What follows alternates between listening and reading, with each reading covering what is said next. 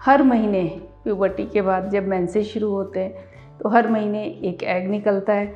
वो एग अगर फर्टिलाइज हो जाता है तो वो कंसीव कर लेती है। जो एग होता है उसका लाइफ स्पेन 12 से 24 घंटे तक हो, होता है।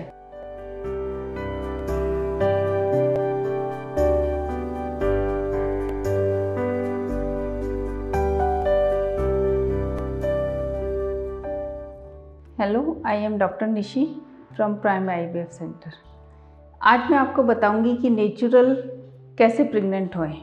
कई बार मेरे पास पेशेंट आते हैं कि मैडम, हमारी शादी को अभी एक साल हुआ है, दो साल हुआ है, हम इतनी जल्दी आई में नहीं जा, जाना चाहते और अभी हमें प्रेगनेंसी कंसीव नहीं हो रही है। कौन सा टाइम है जिससे कि प्रेगनेंसी कंसीव हो सकती है?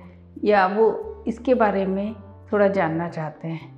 उसी के बारे में आज मैं आपसे डिस्कस करूँगी कि कौन से वो डेज़ हैं जब आप आपस में इंटरकोर्स करेंगे या मिलेंगे तो बेबी हो सकता है।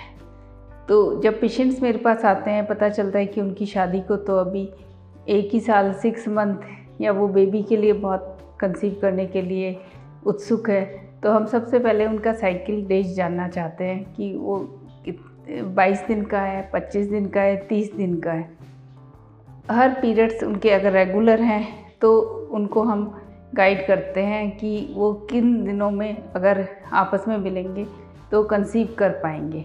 जब भी लेडी बर्थ लेती है तो उसके जन्म के समय टू मिलियंस तक एग होते हैं।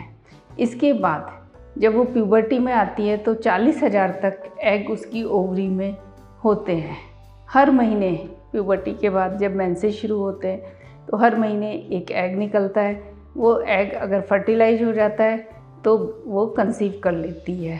जो एग होता है उसका लाइफ स्पेन 12 से 24 घंटे तक हो, होता है।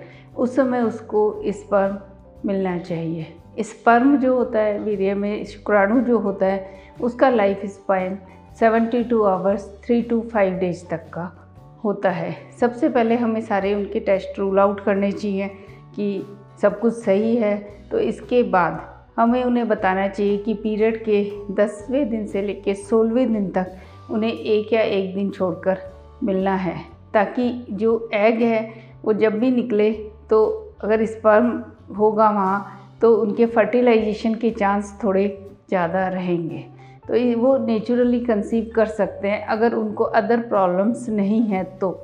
तो ये जो है मिड साइकिल जिसको बोलते हैं, उसको ओवुलेशन पीरियड भी बोलते हैं। मेनली ट्वेल्व फोर्टीन सिक्सटीन ये पीरियड के बारहवें दिन, चौदहवें दिन या सोलहवें दिन, इस तरह से बोलते हैं।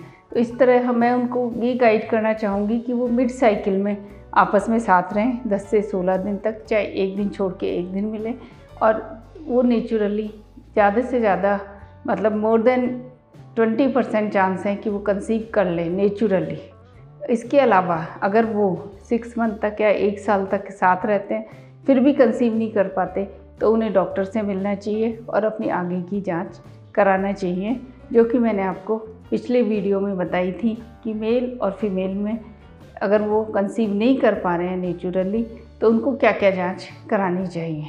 धन्यवाद।